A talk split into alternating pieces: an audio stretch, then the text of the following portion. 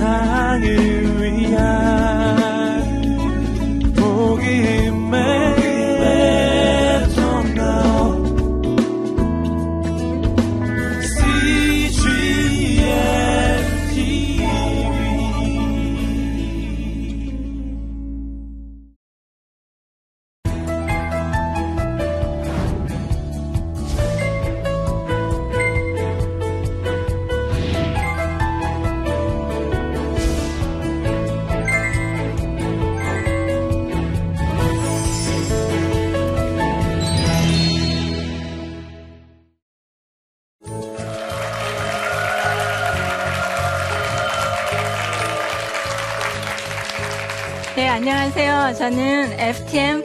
마음으로 열심히 살고 있고 이번 봄에 출간된 킹덤 패밀리의 저자 애슐리 박입니다. 반갑습니다.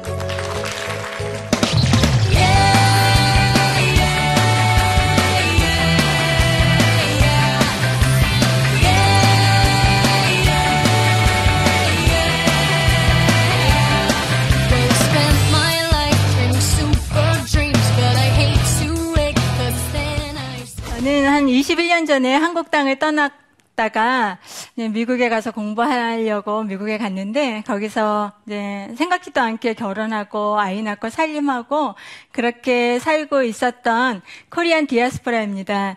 근데 한 2년 전쯤에 하나님께서 저희 남편한테 강력하게 음성을 들려주시더라고요. 남편 따로, 아내 따로, 아이 따로가 아니라 이번에는 온 가족이 함께 열방을 좀 돌아다니면서 축복하며 기도하지 않으련 그래서 저희가 2년 전에 저희가 살던 미국의 집을 떠나서 그 여정에 올랐습니다. 근데 이렇게 좀 몇 나라를 돌아다니다가 어, 한국에 오게 됐어요. 근데 한국에 와서 지금까지 한 2년 정도 지나고 있는데 앞으로 얼마 정도 오래 살지는 모르지만 어, 정말 한국의 땅에 이렇게 돌아와 보니까 아, 저희 같이 이렇게 디아스포라한테는 한국 이 나라를 모국이라 그러잖아요.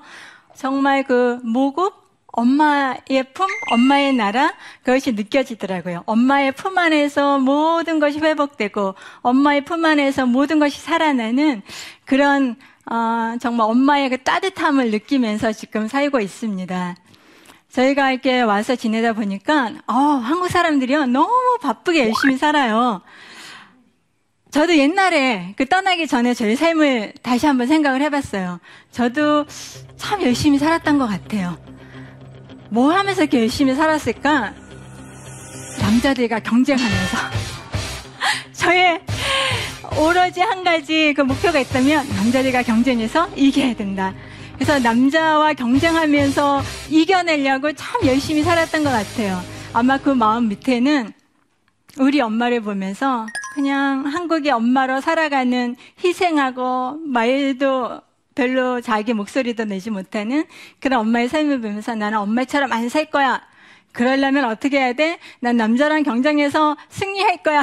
아마 그래서 이렇게 열심히 살았던 것 같아요.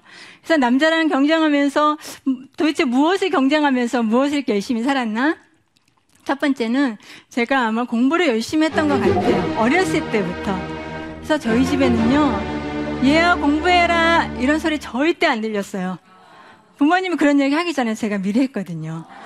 그리고 이상하게 영악하게 공부를 잘하면 참 살기 편하겠다라는 생각에 제가 저를 단련했던 것 같아요. 그래서 공부가 와 공부가 너무 재밌도록 그래서 저는 공부가 힘들다고 생각해 본 적이 없어요. 그냥 재밌었어요. 그래서 어, 좋은 대학에도 갔고 또 특히 대학에 과를 정할 때는 남자들이 많은데 공대 저 혼자 홍익점으로 일부러 막 그렇게 찾아서 갔던 저의 삶이었던 것 같습니다. 공부 열심히 하는 거 말고 또 하나 열심히 했던 거 한 가지가 생각이 나더라고요. 술을 열심히 마셨습니다. 사람들 술 마시는 막, 아우, 좀 기분 좋게 막, 그러려고 술 마시죠? 저는 술 마시러 할 때 사명감을 가지고 왔어요. 오늘 술자리에서 나는 끝까지 가리라. 1차에서 절대로 안 끝낸다. 2차, 3차, 4차. 그래서 모두들 막 취해가지고 택시 타고 보내고 나는 유유하게 집으로 걸어오고. 그리고 그 다음날 또 아침에 정확하게 시간 맞춰서 학교에 가고. 그러면서 열심히 그렇게 살았던 저의 모습이었어요. 근데 그렇게 살다가, 아, 이, 여기서 뭔가가 부족하다. 난더큰 세상에 나가서 살아야 돼. 그러면서 유학길에 올렸습니다. 정말 하나님의 도우심으로 그렇게 유학에 가게 됐고 거기서도 또 열, 하던 대로 열심히 학교, 교회 이렇게 왔다 갔다 하면서 그렇게 살게 됐어요. 그런데 제가 한국 어, 이제 한국을 떠나기 얼마 전에 하나님께서 제가 그렇게 열심히 했던 두 가지 중에 한 가지 이 술, 술에 대해서 얘기하시더라고요. 성경 말씀을 봐도 큐티를 해도 설교를 들어도 다 술인 거예요. 근데 저는 하나님 앞에 하나님 이거 뭔가 하나님 나한테 말씀하시는 것 같은데 저는 술 못 끊습니다. 왜냐하면 이것이 내가 살아가는데 얼마나 중요한 무기인데 하나님 저못 끊어요. 안 끊겠습니다. 그리고 하나님이 술 취하지 말라 그랬지 술 마시지 말라는 얘기 안 하셨잖아요. 저는 안 합니다. 끝까지 합니다. 했다가 하나님한테 엄청 혼나고 제가 소리 딱 냈어요. 그래서 하나를 딱 버리고 그래 이거는 버리자. 그렇지만 나한테는 이 강력한 무기 공부가 있다. 그래서 이제 미국에 유학 가서 정말 열심히 공부하고 교회 섬기고 두 개를 왔다 갔다 하면서 살았습니다. 근데 그런 저의 인생에 예기치 않은 돌발사가 생기는 일이 생겼어요. 무엇이었냐면 남편 된 남자를 만났어요. 그 남자가 첫, 첫날 만났을 때, 첫 데이트도 아니고 그냥 처음 얼굴에 대하는 그 만남에서 자기의 인생의 그 비전을 얘기하고 그리고 더 중요한 거는 하나님을 위해서 자기의 모든 인생을 드리겠다고 하면서 우주 커미드니 나의 이런 인생의 여정에 같이 하지 않겠나 하는 그런 질문을 하더라고요. 아, 정말 하나님을 위해서 자기 인생을 모두 바치는 남자. 그래서 그래. 저는 뭐 꼭 결혼해야 되 겠다는 생각도 없었지만 이렇게 하나님 위해서 인생을 바치겠다는 남자랑 같이 살면 괜찮겠다 해서 결혼을 했습니다. 그래서 정말 아, 이 믿음의 가정 막 시작되겠거니 하고 꿈에 부풀어 있었는데 웬걸 제가 평생에 그때까지 살면서 들어보지 못했던 희귀한 얘기를 듣기 시작했어요. 제가 이렇게 학교와 교회를 왔다 갔다 하니까 그런 저를 보면서 남편이 그런 질문을 하더라고요. 어떻게 크리스찬이 공부만 하면서 살아? 저는 그전까지 공부를 열심히 하면, 열심히 하면 사람들이 칭찬했는데 처음으로 어떻게 이렇게 공부만 하면서 살아? 라는 얘기를 듣게 된 거예요. 아, 나는 그 질문으로부터 시작된 이 인생에 꼬이는 그 시간들, 결국 결혼 생활이 막 지옥과 같이 됐고, 그리고 결국은 제가 그렇게도 정말 소중하게 여겼던 공부를 그만둬야 되는 그런 시간이 됐습니다. 저는요, 제가 똑똑하다 생각했거든요. 근데 참 이상해요. 그 공부라는 거 하나가 못하게 됐는데, 저는 그 순간 모든 인생이 딱 끝나더라고요. 더 이상 미래도 생각할 수 없고, 내가 살아야 될 이유도 없고, 어, 나는 정말 살 필요가 없구나. 그래서 정말, 야, 이, 정말 내 인생이 여기서 끝나나 보다? 그리고 그냥, 아 그래, 끝났으면 좋겠다. 라는 마음으로 가득 차 있었어요. 정말 죽음. 나는 이제 죽은 인생이랑 마찬가지야. 죽음을 생각하고 있을 그때, 참 하나님은 재밌으신 분인 것 같아요. 나는 죽음의 그 가장 깊은 골짜기에 있을 때 하나님은 생명을 주시더라고요. 저에게 살아갈 이유를 주시더라고요. 제가 첫 아기를 임신했다는 걸 알게 됐어요. 그래서 저는 인생이 끝이고 살아갈 이유가 없었지만 이 아기 때문에 그래 나 살아야 되겠다 하면서 이렇게 살게 됐습니다. 그렇게 지옥과 같은 정말 악몽과 같은 삶을 결혼 생활을 하면서 아이도 낳고 했지만 참 그렇게 힘든 생활을 하면서 제 마음속에는 꽤 자연스럽게 무의식적이었던 것 같아요. 이 나의 조국 한국을 나의 마음 속에서 이렇게 지워버리기 시작했어요. 나는 한국에 안 돌아가. 아니야, 난 한국에 못 돌아가. 왜냐면 이렇게 실패자의 모습으로 난 한국에 안 돌아갈 거야. 하면서 한국을 내 마음 속에서 나의 인생에서 지우기 시작했습니다. 그래서 어, 나라는 존재를 사람이 몰랐으면 좋겠다. 나의 가족이든 친구든 아무도 나라는 존재를 그냥 잊어버렸으면 좋겠다. 근데 그렇게 살기에 미국이란 나라는 참 좋은 나라였어요. 큰 나라. 다양한 사람들이 모여 사는. 그래서 나 한 사람 숨어 살기에 너무 좋은 그런 나라였어요. 그래서 거기에 그냥 대강 적응하면서 살아가면서, 아, 저는 우리 남편, 나의 인생을 이렇게 꼬이게 만든 그 장본이 남편을 보면서 막 이렇게 증오가 올라오는 거예요. 저 남자가 자기가 지금 저지른 것이 얼마나 큰지 모르는, 모르고 있는 저 남편. 나의 인생만 많다는 게 아니라 내, 나의 가족, 이 부모들의 모든 희망과 소망. 아, 저 남자가 다 망쳐놨어. 그래서 저는 막 그렇게 어두운 가운데 터널이 지나면서 또 하나의 삶의 이유가 생기더라고요. 우리 남편이 보면서 내 인생 망쳐놓은 사람, 나 저 사람이 망하는 것도 보고야 말리라. 정말 남편의, 남편의 그 뒷모습을 보면서 내 마음속에서 그 증오, 저주. 저는 인생 망했고, 저희 남편이 그때 정신과 의사를 레지던트를 하고 있었을 텐데, 이렇게 결혼 생활이 힘드니까 그 사람이라고 편했겠어요. 4년인 레지던트 과정을 5년을 했었어야 됐어요. 뭐, 그래도 자기는 1년 더 했을 뿐, 5년이었지만, 5년 하고 끝나고 잘 이렇게 병원 다니고 있잖아요. 근데 나는 이게 뭐야? 그래서 나는 이게 남편을 향한 증오로 내 마음이 불타기 시작했어요. 그래서 난 저 사람이 꼭 망하는 것을 보고 말 거야. 근데, 와, 그 누구를 미워할 때요. 엄청난 힘이 있더라고요. 그리고, 아, 저 사람 아내 하나도 제대로 사랑하지 못하고, 그러면서 무슨 뭐 교회 가서 사람들이 가르치고, 가식이야, 가식. 난 사람들한테 우리 남편이 얼마나 가식인 사람인지 다 드러내고 말 거야. 그리고 끝 끝에 가서는 망하는 걸 보고 말 거야. 막 이런 피해 의식과 증오가 막 이렇게 차 올라오는데, 어머, 그게 엄청난 파하더라고요. 제가 하루하루 살아갈 때 그것을 묵상하면서 사는 데서 저의 하루하루의 삶의 그 힘을 공급하고 있더라고요. 그래서 그런 생활을 쭉 하다 보니까 우울증도 걸리고 불면증 사는 게 사는 게 아니죠. 근데 그렇게 오랜 시간을 지나다가 하루는 생각이 드는 거예요. 정말 이 끝은 무엇인가? 내 인생 망했고, 그래, 저 남자도 망하게 하는 것을 내가 보고야 말 거고, 그 끝은 뭐, 무엇인가? 다 죽는 거더라고요. 모두 다 파멸하는 거. 그래서 그 절망의 완전 끝에 가서 갑자기 뭔가 하나 내 영혼, 영 안에서 이제 뭔가 하나가 이렇게 올라오고 있더라고요. 이, 이렇게 해서는 안 된다. 하나님, 이게 끝이 아니죠? 어떻게 해야 되나요? 라는 그런 마음에 깊은 탄식과 강구가 올라오기 시작했습니다. 그럴 때 하나님께서는 저한테 제 마음 깊숙한에 감춰두었던 나의 그 우상이 무엇인지 보게 하셨어요. 그것이 공부였다는 것을 알게 됐어요. 제가 유학을 갈 때 하나님 앞에 막 선언했어요. 하나님, 내가 하는 공부를요, 이 세상 엄청나게 좋은 세상 만들 거예요. 경제 정의를 내가 꼭 이루고 말 거예요. 하면서 하나님 앞에 강구를 했지만, 이상하게 저는 공부하면서요, 한 번도 하나님 앞에 기도 안 해봤어요. 하나님 공부 잘할 수 있게 도와주세요. 이런 기도 안 했어요.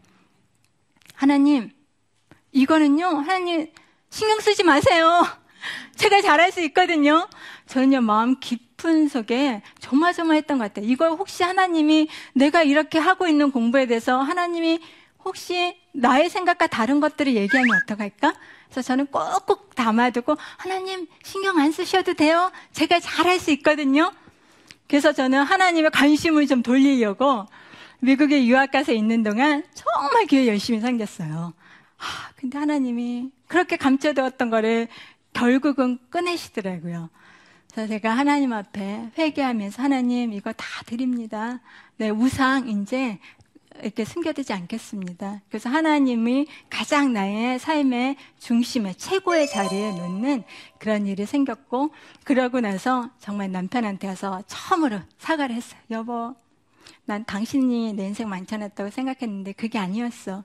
내 마음속에 는 우상이었어. 여보 미안해 사과하고 그러고 나니까 저희 부부 관계가 회복되고 이제 정말 가정에 웃음이 생기고 행복이 무엇인지 조금씩 느끼면서 살아가게 됐습니다. 그래서 많은 사람들이 청년들이 저희 가정을 그 이상의 이상적인 가정으로 만 꼽을 정도로. 근데 제 마음 속에 하나님과의 관계가 회복되고 나갔지만 마음 속에 질문이 하나 생기더라고요. 나라는 사람은 왜 이렇게 공부에다 목숨을 걸었을까? 아예 한국 사회가 공부를 중요시하니까 그랬겠지. 그냥 쉽게 나올 수 있는 대답인데 그 대답 가지고 저의 영혼이 후련해지지 않더라고요. 왜 나는 이렇게 공부에다가 내 온, 온 생을 바치면서 정말 가정도 필요 없고 남편도 필요 없고 애도 필요 없어 라고 막 생각될 정도로 그렇게 살았을까? 그것이 저한테는 의문이었어요.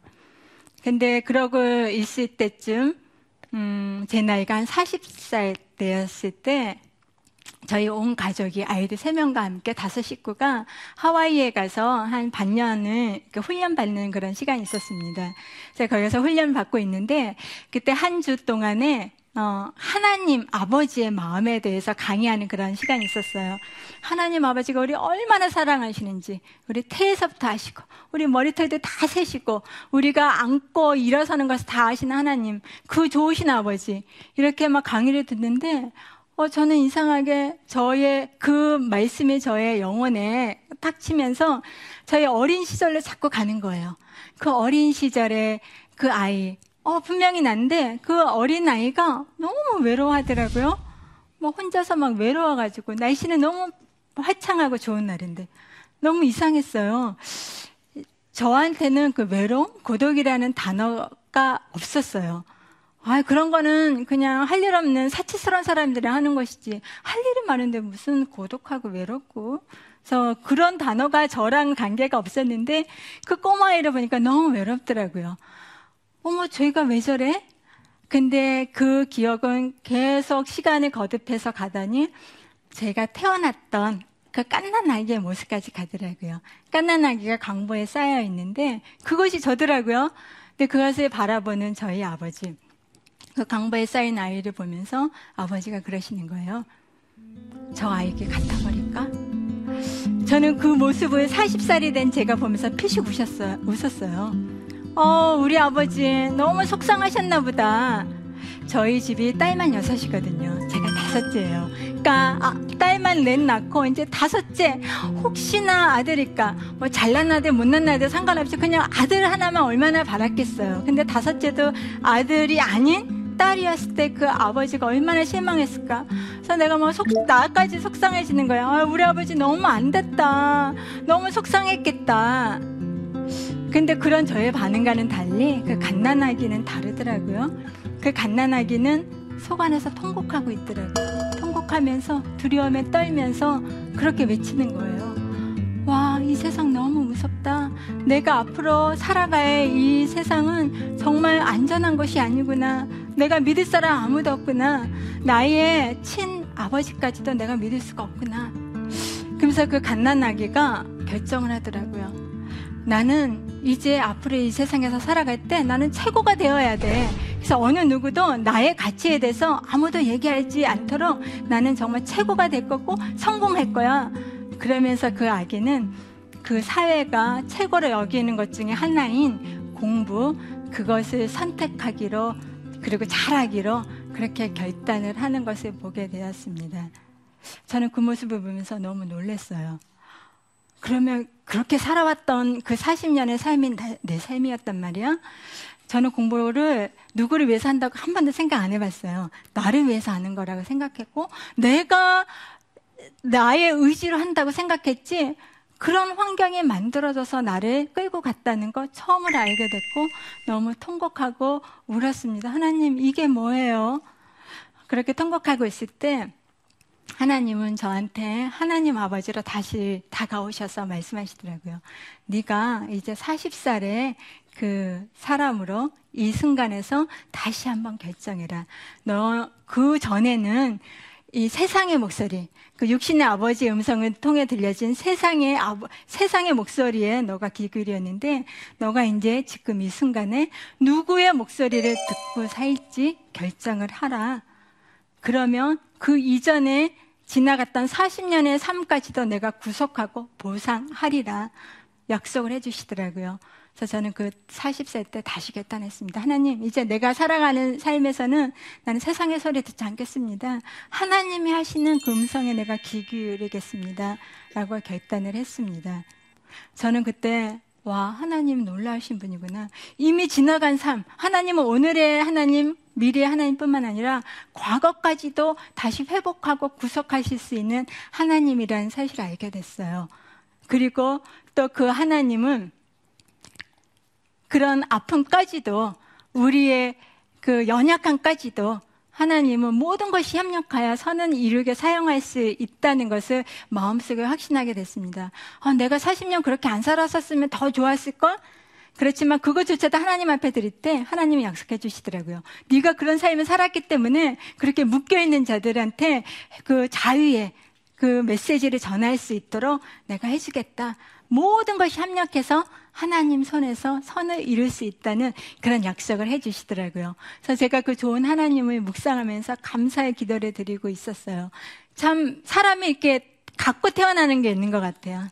어, 근데 그 갖고 태어나는 것들 중 어떤 거는 바꿀 수 있잖아요. 저는 한국 사람이었다가 미국 사람이 됐고 성도 제가 박씨가 아니었어요. 최 씨였다가 박 씨로 바뀌고 많이 바뀌는데 바뀌지 않는 것 중에 하나가 아마 성별이 아닐까 생각해요. 뭐 얼굴도 많이 바뀌지만 근데 성별은 좀처럼 잘 안 바뀌시는 거. 나를 여자로 만드신 하나님 정말 나 하나님 앞에 대답을 듣고 싶다는 마음이 들더라고요. 하나님 나는요, 세상이 말하는 여자, 또 내가 생각하고 있는 여자 의 삶보다 하나님이 뭐라고 얘기하시는지 그 하나님이 말씀하시는 여자에 대해서 좀 알기를 원합니다. 여기에 남자분들도 계신데 아마 잘 이해 못 하시지 않을까 생각이 들어요. 사람으로 태어났거든요. 그래서 사람으로 꿈을 갖고 살아가는데 어느 순간 어, 내가 여자래요. 그래서 어떤 것을 해야, 해야 되고 어떤 것을 할 수 없고 이런 제한들이 생기더라고요. 결혼하고 나니까 어머 내가 아내래요. 아내는 뭐를 뭐 해야 된대요. 아 그러다가 아기를 낳고 나면 이건 정말 걷잡을 수가 없는 거예요. 절대적으로 나의 도움이 필요한 이 아기. 어 나는 어떤 때는 그냥 나는 사람으로 살고 싶어요. 근데 나를 그냥 사람이기 이전에 여자로서 아내로서 엄마로서 막 이런 요구가 들어오면서 하나님 당신이 생각하는 여자는 도대체 누구입니까? 질문해 봤어요. 성경에 하나님께서 여자를 만드실 때 참 재밌더라고요. 창조하시면서 매일 만드실 때마다 좋았더라, 좋았더라 하다가 이제 마지막 창조에 사람을 만드셨습니다. 남자. 하나님의 형상을 가지고 하나님의 생기를 부여받은 그 남자.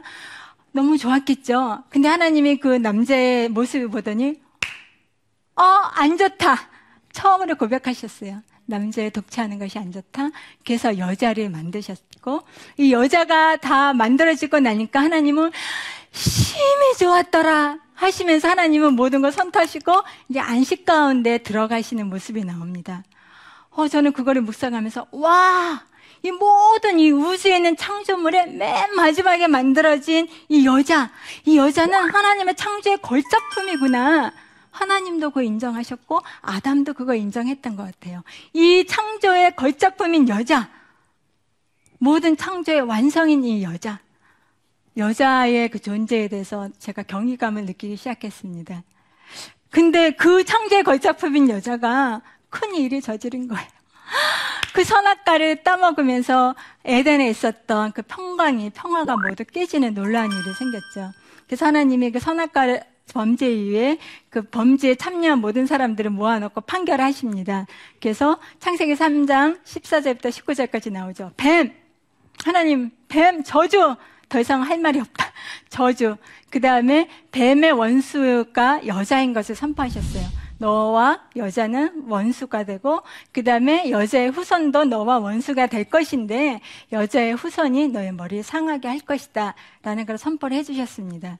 그리고 여자 선악과를 먹게 만든 이 장본인 여자는 남편을 사모하고 그 다음에 자녀를 해산하는 그런 어떤 새로운 그런 사명을 주시죠. 그 다음에 남자 아내의 말을 먹고 선악과를 따먹었은 즉 나는 평생 수고하리라 라는 이런 말씀을 주셨습니다. 저는 이 하나님이 에덴 동산에서 했던 이 첫 재판, 이것으로 인하여 온 인류의 운명이 지금까지도 영향을 받잖아요. 이 놀라운 재판의 그 모습을 보면서, 와, 내가 사단이었다면 어땠을까?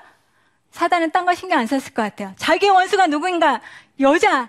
그 다음에 자녀. 후손. 두 사람한테 신경을 썼겠죠. 그리고 또 그 모든 상황 가운데 모든 관계에 직접적인 영향을 가지고 있는 그 모든 관계의 가장 가운데 있는 사람, 이 여자. 여자한테 신경을 쓰지 않았겠어요?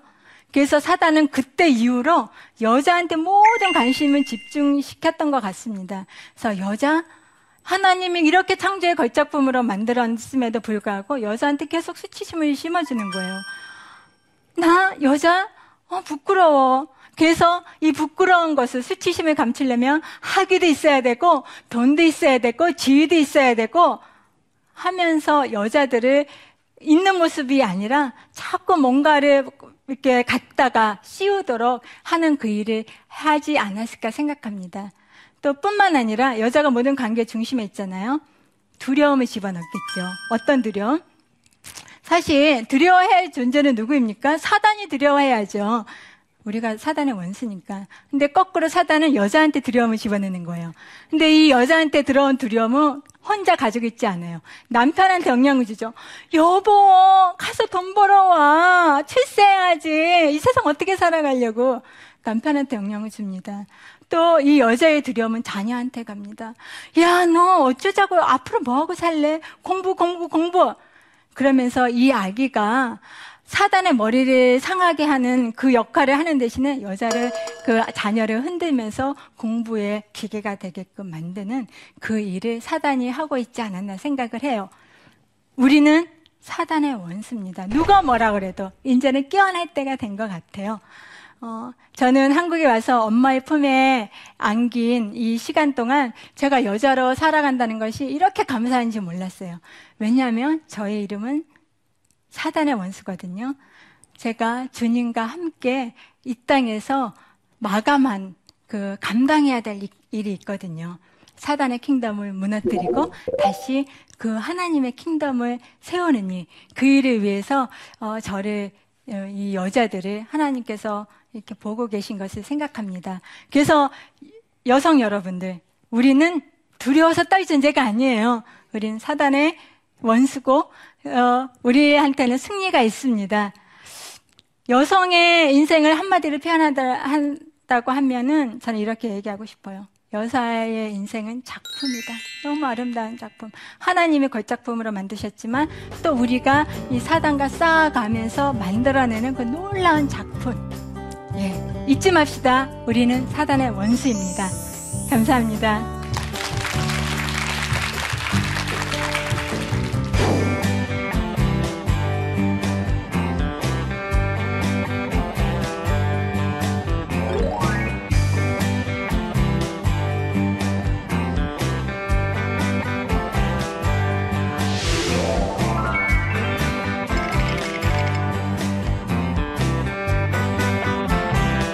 여성으로서 일과 가정 사이에서 괴리감이 생깁니다.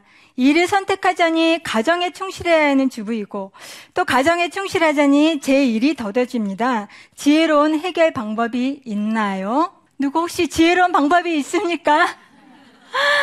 아, 여성으로 살면서 참 이거 쉽지 않은 일이에요. 늘 생각하고 고민해야 되는 그런 일인데 일이냐 가정이냐 근데 저는요, 그 선택을 조금 다르게 한번 생각해 봤어요. 우리가 해야 되는 선택은 일이냐, 가정이냐가 아니라 아마 하나님을 기쁘게 하는 것이냐, 그렇지 않는 것이냐라는 질문으로 바꿔봐야 되지 않을까 그런 생각을 했습니다. 지금 21세기에 사는 여성들이 이런 질문을 할 것이라는 거 하나님이 너무 잘 아시고 그 대답의 그 힌트를 성경에다 주셨던 것 같아요. 하나님은 지혜의 근본이시잖아요. 그 지혜를 총 집결해 놓은 책이 자문인데 그것도 자문의 맨 마지막에 나온 얘기가 뭔지 아세요? 자문의 에필로그 현숙한 여인. 근데 그 현숙한 여인은 참 제가 보면서 놀래요. 와, 슈퍼우먼이네. 그 현숙한 여인은 가정일만 잘했던 여인이 아니더라고요. 물론 가정일 너무 잘했어요. 잠자는 시간도 없었던 것 같아요. 그렇게 가정일에도 충실했을 뿐만 아니라 또 자세히 살펴보시면 우리가 현숙한 여인 생각하면 가정만 생각하는데 어, 그 여인은 그렇지 않더라고요. 와, 비즈니스도 엄청 잘했더라고요. 그리고 무슨 무역도 한 것 같아요. 또 뿐만 아니라 뭐 땅을 뭐 얘기가 나눈 거 보면 부동산도 엄청 잘했던 것 같아요. 그 여자가 어떻게 이렇게 잘할 수 있었을까? 하나님이 그 31절 26장을 마감하면서 그 여인을 칭찬하면서 이런 얘기를 합니다. 그 어떤 것보다도 이 여인은 하나님을 여호와를 경외하는 자였다고. 무엇이냐? 세상을 자꾸 이분법으로 뭐 하나를 선택하라고 해야 되는데 우리의 선택은 이거예요. 하나님을 기쁘시게 하는 것이냐? 아니냐. 그 안에서는 모든 것이 가능합니다. 그리고 또 저는 개인적으로 기대를 해요. 여성들 그렇게 슈퍼먼으로 살 수 있어요. 우리가 사단의 원수라는 것만 자각하고 나면 주님 안에서 모든 것이 가능할 것 같습니다. 예, 어, 함께 해주셔서 너무 감사합니다. 축복합니다. 인생 한번 태어나서 제대로 살아야지. 이게 뭐야? 맨날 집안에서 빨리 하고 밥하고. 하나님, 헷갈리시면 안 돼요. 저는 가정주부 아닙니다. 저는 할 거 많아요. 하나님의 잘 살았다고 하는 인생은 그렇지 않다고 말씀해 주시더라고요. 근데 더 놀라운 것은 그렇게 내가 가장 싫어했던 그 자리에 서 있는데 가정주부로 살게 해주신 건 너무 감사해요. 고백을 드리는 것이 저의 모습이 되었습니다. 하나님께서는 정말 생각지도 않게 저를 킹덤으로 초대해 주시더라고요.